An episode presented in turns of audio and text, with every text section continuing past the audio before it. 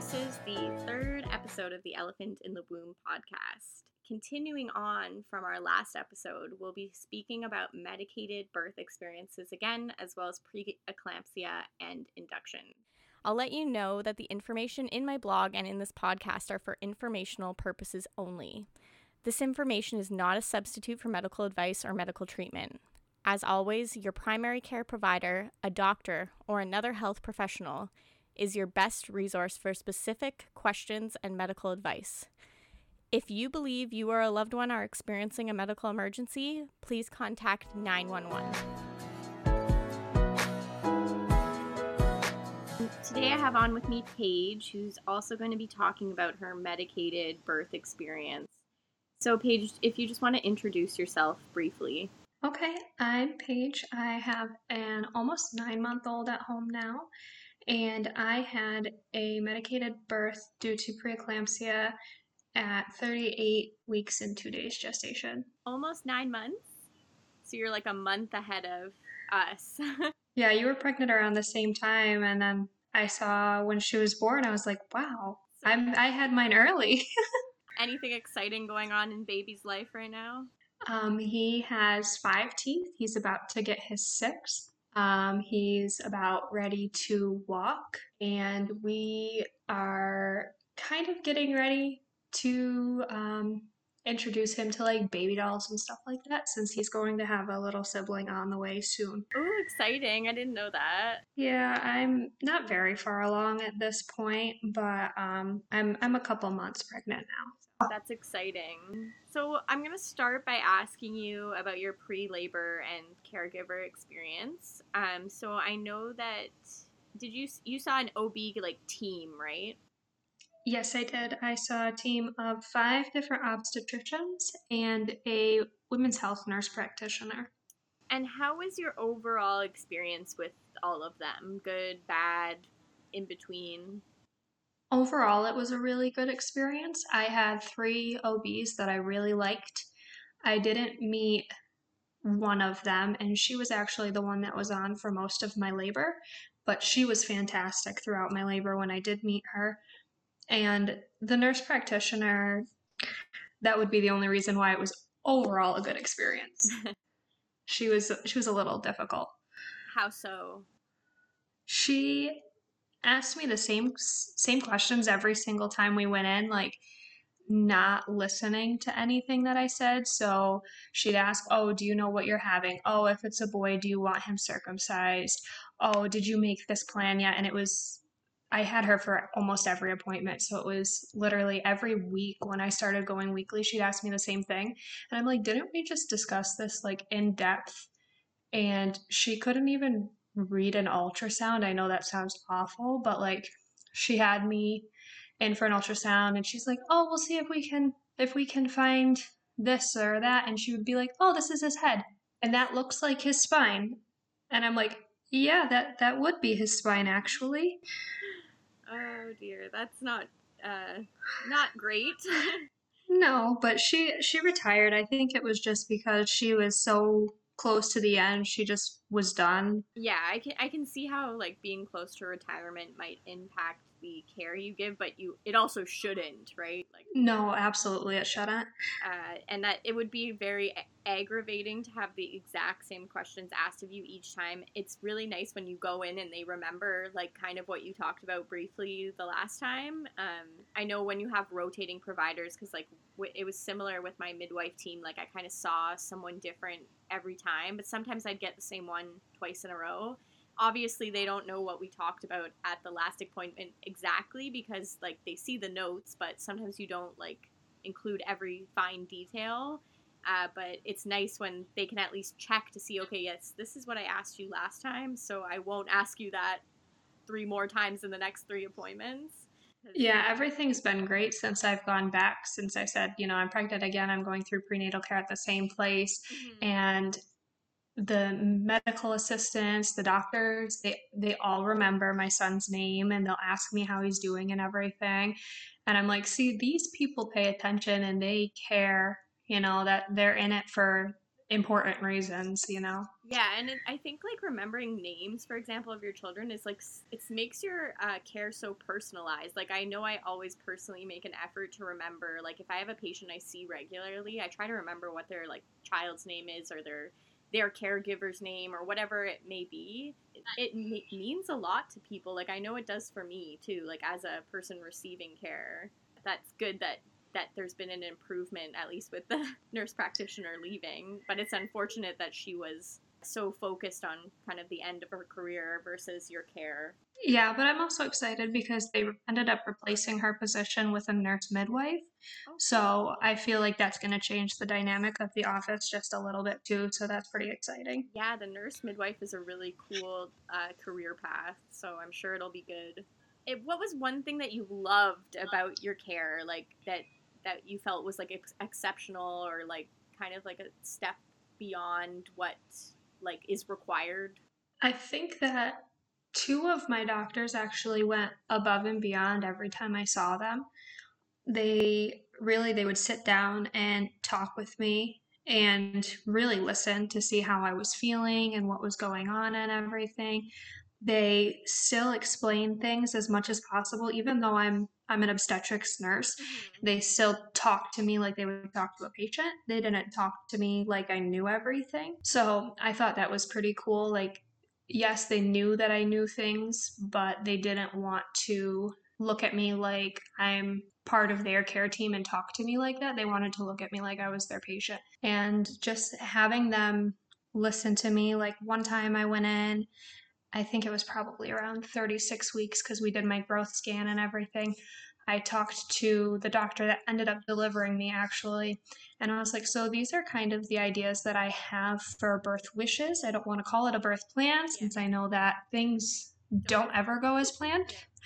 And um, she was like, yeah, let, let's talk about it. It sounds great. Like, if you want to talk to other doctors, because I don't know if I'm going to be on when you deliver, um, to let them know kind of what you're hoping for. They actually had a spot for it too in um, my pre registration paperwork and everything. And she actually made sure that when I delivered, I actually had all of those things. So it was, well, everything within reason since I did develop the preeclampsia. But it was fantastic. She really went above and beyond.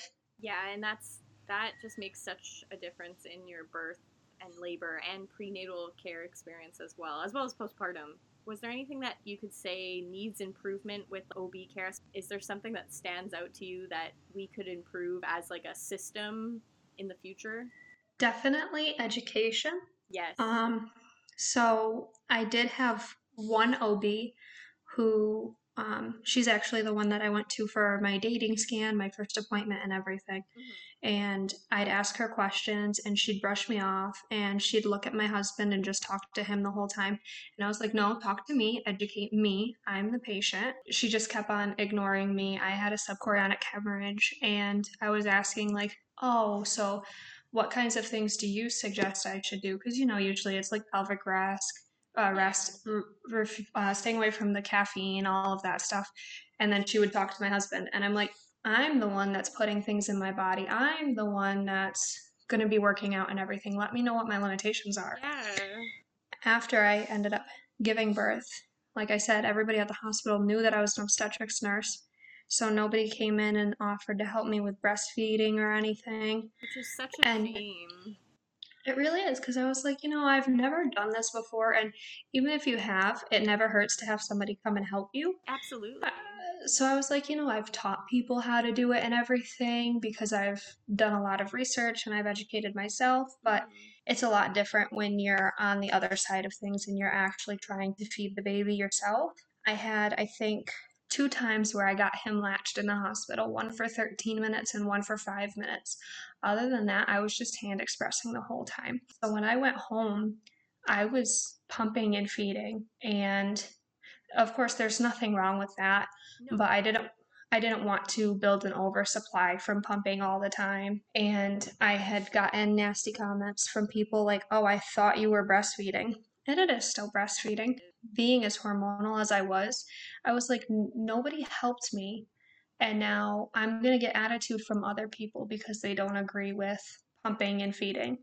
I worked as hard as I could. I went and got a nipple shield and everything, and I know that a lot of LCs don't like them. But I was like, you know what? I need one. He won't latch otherwise. And I think after about maybe two weeks trying the nipple shield and him like pulling it off near the end of those two weeks, we got um, down in a rhythm and he was just doing fantastic. And now he won't even take a bottle. Yeah, it's crazy how it can change with the commitment and the time and the education. That's why it's so important. Not everyone's going to know where to look for answers. You're lucky that you have a background, but you still needed the help. And yeah, absolutely. Just because you're a nurse and it's your field, you're right. It's so different to be the person receiving the care. It's actually made me want to go to um, get my IBCLC and everything. Yeah, my experience with breastfeeding as well, and that's why I've like kind of rerouted myself to go that way because I'm like, there's so many people who don't get the help they need, or even you're saying LCs don't support, some LCs don't like the nipple shields. We have to kind of meet people where they are and try to work with what works for them and baby. I think that's a big part of being an LC, realizing that, yeah, this isn't the textbook way to do it, but if it's working for them, let's work from there. And you were able to do that, but there's probably so many moms who give up at that point. There was one um, one patient that I had had that actually used a nipple shield with her previous pregnancies, and one of the LCs was like, "Well, she doesn't need one," and I said, "Well, makes her comfortable, and that's the only way she got her other child the latch and everything." Um, so we ended up giving her a nipple shield and there was no problems there i understand why they might not like them in certain situations and everything sure. but i've had one at one of my facilities that i used to work at that literally hid all of the nipple shields from us and i didn't think that that was acceptable at all no i don't think that's fair and i don't think that's support i think that's like telling you you should do it this way or that's it and that's why people give up because they feel like they have to fit in the constraints of this type of breastfeeding. But there's so many options that you can work on. Like you can start a certain way and still make it back to your end goal.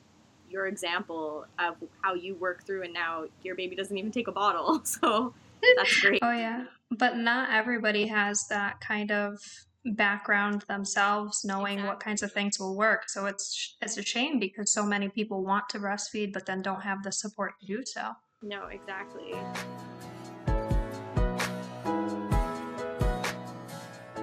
In regards to your preeclampsia, what was the management like and how were you diagnosed? And also, somebody had asked on Twitter, and this was a good question were there any early signs for you that you, before you were diagnosed, that you kind of thought about it, especially as someone who works again in obstetrics and with a nursing career, like background, education, etc.? So I probably started seeing signs maybe like 22 to 25 weeks, but I only saw them when I was working and I work overnights. So I was like, you know, maybe it's just because overnights is unhealthy, yeah. but I I would have headaches, um, vision changes, there was one time that I almost passed out and I actually I was getting report in the hallway and I had to lean back on the wall and grip onto the wall because I felt like I was going to fall over and pass out. It it was awful. I would get really hot out of nowhere. Obviously, I had swelling in my feet and my ankles like most people do, so I didn't really take that as too much of a concern but I started noticing like if I had a hair tie on my wrist that it would leave an imprint after a little bit. And then um, a few times at work, one of the unit assistants would look at me and say, Wow, you really don't look good. And I was like, I don't feel good. So they'd take my blood pressure and it was elevated. I tried calling the office and I, I didn't get an answer back. Um, I don't I don't know if I called them during lunchtime or whatever since I was um I was obviously sleeping when I got home from work. Yeah. But after that, I didn't notice it too too frequently until at the very end of my pregnancy. I saw the um, the NP, and she was like, "Well, you do look puffy to me," and she was pointing out my face and everything, and I was like. I mean, some women do get a little puffier at the end of pregnancy, but I didn't notice it. Yeah I did. So she's like, and your blood pressure's a little high. I think it was like 136 over 94 or something like that. So it was a little high, especially when I was getting like 110s over 70s throughout my pregnancy and everything. She did a a dip test and everything, and I had trace protein. So they ended up having me come back the next day for a blood pressure check, which was so much fun because it was just an hour drive uh, to get there, and we had to take a ferry and everything. So I was like, so I'm driving for an hour to get my blood pressure checked and possibly be sent home. Well, I went there and my blood pressure was 148 over 100. So they wanted to, me to give them another specimen. And when I was in the bathroom, the medical assistant looked at my husband and said, Well, I hope you have your bags packed. I'm like, Don't tell him that. You're going to concern him. So at 38 and 2, I ended up getting induced probably starting around 5 p.m. And I just went straight for the Pitocin because I was already 3 centimeters dilated and about 90% effaced. And since you're getting right into it, uh, so you got induced, how was your Pitocin experience? Um, in the beginning, I mean, I didn't really notice it or anything. I was walking around trying to get things going. And as I started getting a little bit of contractions, I was like making jokes because I make jokes to, to cope with stuff like a lot of people do. Yes. and um, my husband and I were walking around and I was like, Pitocin? What Pitocin? People say this is rough? No way. And then they just kept on upping my Pitocin because I was like on their rapid protocol or whatever. So they just kept on upping it and upping it. And I was having coupling contractions. So I never really had any break whatsoever. So after being up for probably, it was more than 24 hours at that point, I was like, oh, I'm exhausted. These contractions are just on top of each other. I was like, eh, I think it might be time for some some medication. So mm-hmm. it was pretty intense. Not as bad as I thought, but it was still intense after not getting any sleep for such a long time. Yeah, I same experience as you. I had the coupling contractions with pitocin, and we hadn't slept. I got induced at 8 p.m., so we were already up for forever. It just got to a point where I was like, no, I think I need the epidural now because I have to take a nap, or else I won't have the energy to to push when it comes. I've heard those naps are so great, but I didn't get one because everybody just kept coming into my room and talking to me. was it staff or? Um, there was a volunteer doula that came in and talked to me, and then actually after I got my, it was a combined spinal epidural. After I got that, they ruptured my membranes, mm-hmm. and um, so I was five centimeters dilated. So I told my photographer that she could come on over. And she ended up coming in. So I was just talking to the doula and my photographer because my photographer is also a doula. They got along very well. Oh, cool. And my husband was just passed out on the cot next to me. and when he woke up, he looked around like, where did everybody come from? He's probably so confused. oh, he was? And uh, do you want to just talk about the cons- uh, combined spinal epidural for people who don't know what it is?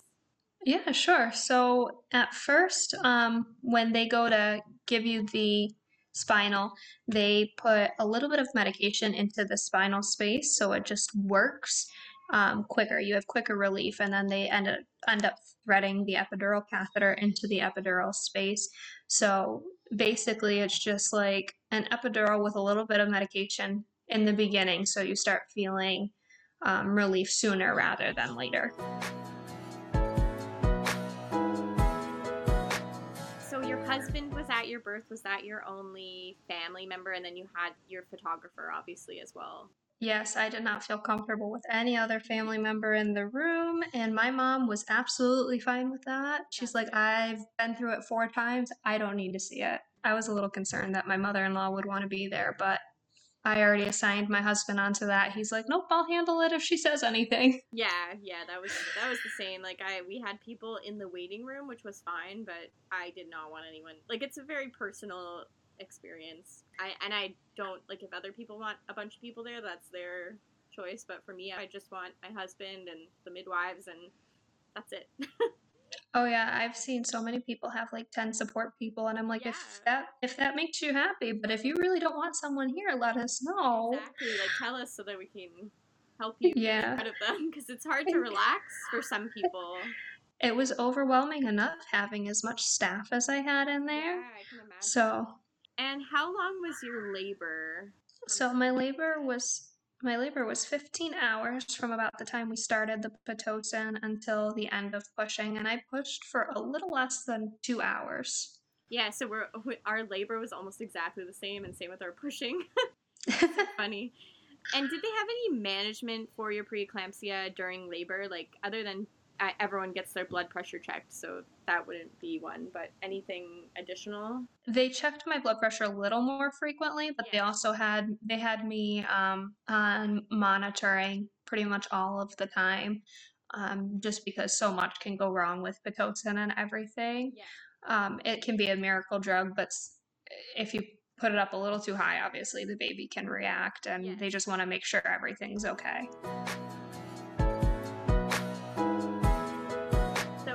Before you got the epidural, uh, what kind of non-medical coping did you use to deal with the pain?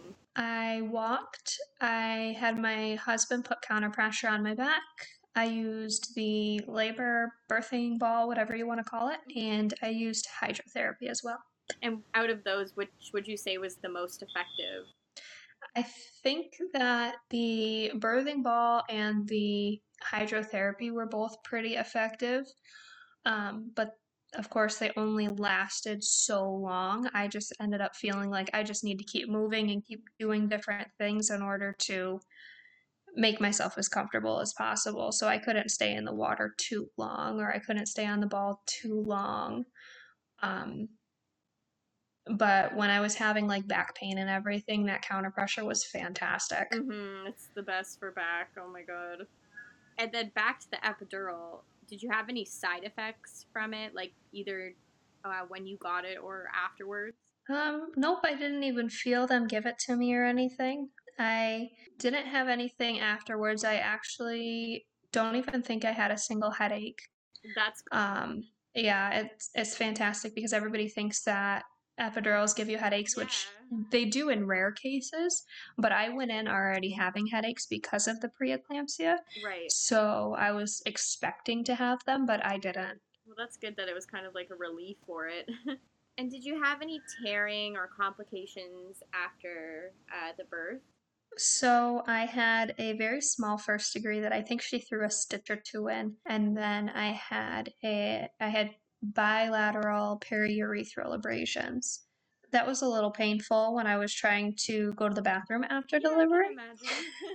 Other than that, I didn't have any kind of complications or anything. The only thing that really bothered me was when I tried getting out of bed to go to the bathroom for the first time and I almost fell because I couldn't feel my legs at all. I was like, I really, really gotta go. So they're like, well, you you can go on the bedpan then. And I was like, I'm in my early 20s. Do I really have to go to the bathroom on a bedpan? And they're like, well, you can't walk. So yeah, you do. Your options are kind of limited at that point. And I knew that something would happen like along those lines. And I told my husband I didn't want people to come and visit us or anything at all in the hospital. I was like, they can see us when we get home. Let us have our time. You have no idea what it's going to be like for me postpartum. But then my my parents drove nine hours when they heard that I was getting induced. So then I had to let my in-laws come and see me and everything. So I was just like, oh everybody's coming to visit. And then, of course, when I had to go to the bathroom was when my parents were there, and I'm like, get out of my room, I guess. yeah. oh yeah, I know. I know that struggle. Uh, it's yeah, it's hard. You said you think you got a stitch or two. Could you feel it when it went in, or was the epidural still going pretty strong at that point for you? Um, I didn't feel it. I was actually worried that I would, just because, like, at the end of my pushing, they kind of did something similar to McRoberts maneuver, um, where they push on your stomach and everything because the baby has shoulder dystocia. But my baby didn't have dystocia. They just didn't really explain to me why they pushed on my stomach, but they did. And I felt that, and it was painful. So I was like, oh, I'm probably going to feel this too if I felt that. But I don't know if it was just because I was paying so much attention to the baby or if it was because the epidural was still working well. I just, I didn't feel anything. In terms of final thoughts. Uh, so you didn't have any side effects from your epidural. You didn't have any headaches. Uh, was your preeclampsia then pretty much just managed, and there wasn't much you had to do at home for it? Nope, they just wanted me to look out for signs and symptoms. So, like the changes of vision, headaches, gaining weight, facial swelling, things like that. And for your neck, like for this pregnancy, are you monitored more because you had preeclampsia in the last pregnancy? This pregnancy is ridiculous. They want me to do 24 hour urine collection um, within that first 20 weeks. And then they want me to do it again in my third trimester. They're doing additional preeclamptic labs in the beginning of pregnancy and at the end of pregnancy. Can't remember what the last thing they were doing was, um, but they're just doing so much more monitoring this time around than they did last time. And I was just like, do I really have to just collect my urine for 24 hours? That's a lot of urine. when I see people drop that off, I'm like, holy cow. Yeah, I was actually talking to my husband. I was like, what if I fill this? He's like, you're not going to. I'm like, but what if I do? Because they said if I spill any of it, that I have to start over. Did you have any regrets? Uh, like anything you kind of wanted to do in labor that you didn't get to do, or do you feel like you, and going with your birth wish list, you kind of hit all your wishes or close to? I hit everything that was feasible and that was good enough for me. I told my husband that, you know, it was kind of the thing that I was saying for probably the first two months after delivery. I was like, you know, that went nothing like I had wanted it to, but it was still a great experience. He was like, yeah, I mean, if you were happy, that's what's most important, you know, um, because he knew that he had to kind of tiptoe around me because at the same point, I was like, I wanted to do this and I wanted to do that. Like, I wanted to have an unmedicated water birth and I wanted to, obviously, I wanted to have a healthy pregnancy and everything. So I was blaming myself. I was like, my body failed my son and I didn't get to go unmedicated like I wanted. So, in the beginning, uh, that along with the having difficulty breastfeeding, I was like, I am a failure. So basically, my only regret that I have was not taking it easier on myself mm-hmm. because I know that I would never, like, if a patient said something like that to me, I would sit with them for as long as it took to talk to them and say, you know, it's not your fault that you got ill. It's not your fault that the Pitocin was as strong as it was and you didn't get sleep because you were in prodromal labor for a week beforehand, you know? I just think that we, I, I think that we have um, unrealistic expectations for ourselves yeah, I think that is often uh, something that pregnant women experience. Uh, we're not set up necessarily to have realistic expectations, and uh, there's a lot of guilt afterwards, like mom guilt, that we shouldn't have, because because a lot of it, like you said, is out of our control. And is there any advice that you would give to a laboring mother or someone who's pregnant or about to have a baby? Basically, if you have any kind of concern about anything and your provider is, if you feel like they're not taking it seriously or they're blowing it off, always seek a second opinion. And especially in times right now, like with COVID and everything, I keep seeing some moms say that they can't have a support person in the room. I know that it's horrible to not have somebody that you know personally and that you can trust and everything, but your nurse is also a fantastic resource. If you need them to explain something to you, ask them. If you aren't comfortable with something that the care team is planning to do, let your nurse know and they'll advocate for you because that's their biggest job. That's kind of why they went into nursing, is because they care about what you want as a patient. Exactly.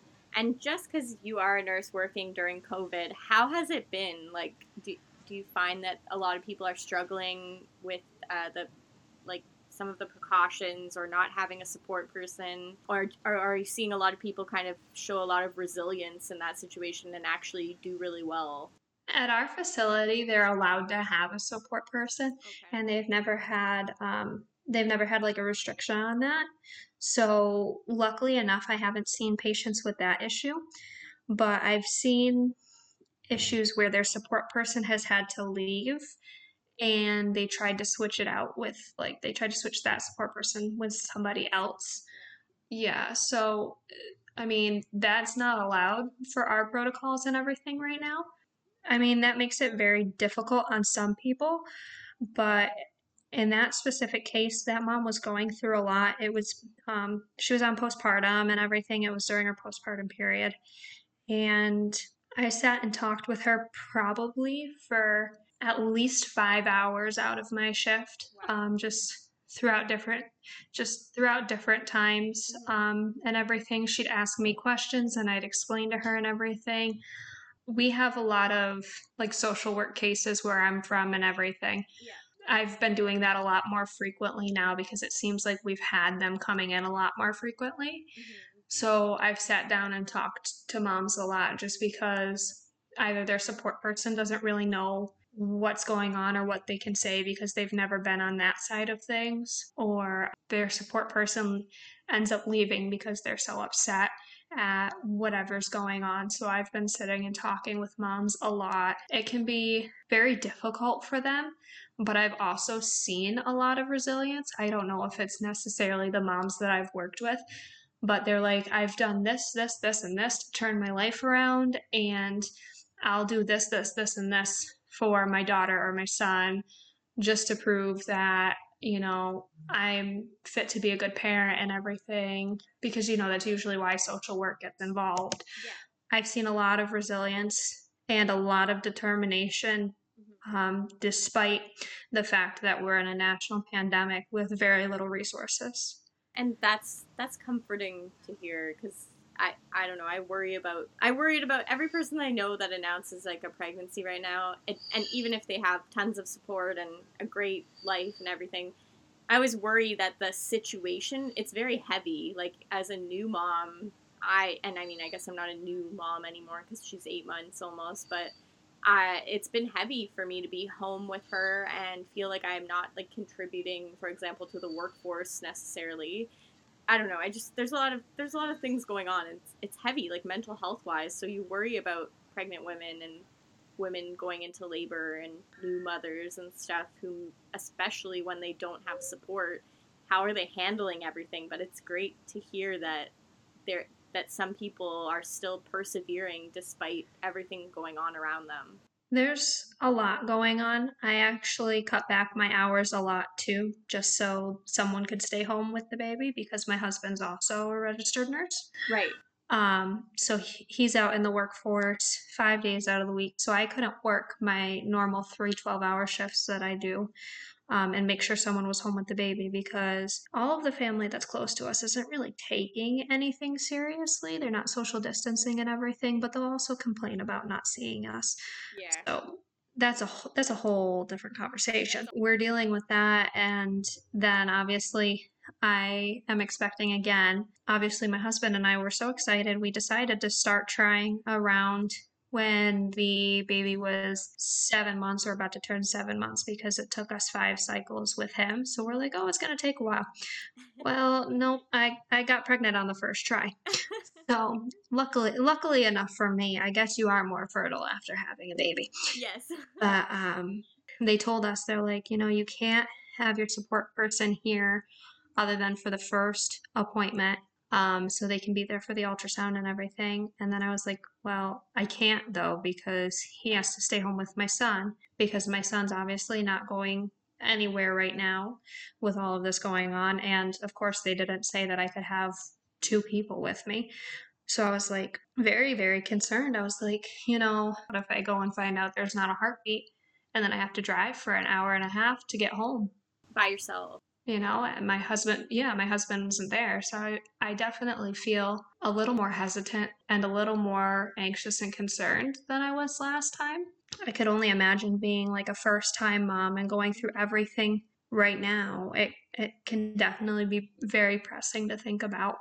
I guess that's why support is so important, whether that's your family, your friends, uh, any loved one, or even just your your healthcare providers. Like trusting and uh, like having a good relationship with your healthcare providers at any level of pregnancy, birth, postpartum is very important because if you don't have support at home, you have to feel comfortable enough to say something. And especially during these times when mental health is obviously an even bigger issue than it already is in uh, during pregnancy and postpartum, it's so important to consider that when you're uh, finding a care provider, or if again you said like seeking a second opinion, that's an important step that you might need to take to support yourself through everything going on in you and outside of you.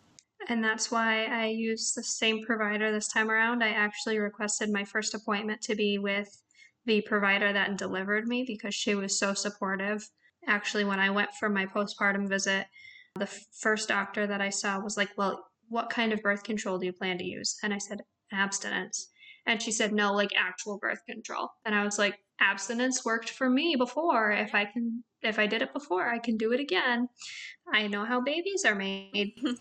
and um, then she was like, Well, you don't want to get pregnant for at least a year. And I was like, You don't know what I want because that's not the first time she said it to me. Like, I said something about how twins ran in my family, and she's like, You don't want twins. And I was like, Geez. You don't know what I want. So I saw this other provider because um, we do a two week follow up and then a six week follow up. Mm-hmm. And then I saw her at the six week follow up, and she was like, Get pregnant whenever you want to. If you're comfortable with being abstinent, be abstinent. So I saw her for my first appointment and she's like, Oh my God, how are you? This is so exciting. She asked how the baby was. She's like, I knew I was going to see you soon, but I didn't think it was going to be this soon. And I was like, Well, when you have a perfect one at home, they trick you into making another. Isn't that the truth? I'm currently mentally not doing that. I'm like, I have to go back to work. I have to go back to work at least for a little bit. Oh yeah, but apparently they they trick you because the next one's not as easy. Apparently.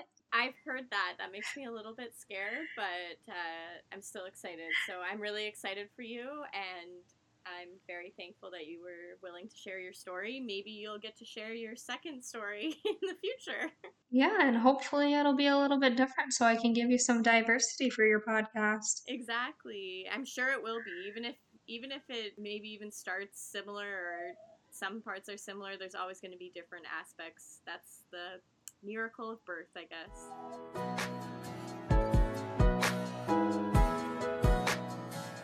Thank you for listening to the Elephant in the Womb podcast. Show us some love by liking or subscribing to this podcast. You can also visit the blog's website at www.elephantinthewomb.ca and you can subscribe to our email list for updates on the blog and the podcast. As always, thanks to my guests and thank you for listening. Katie out.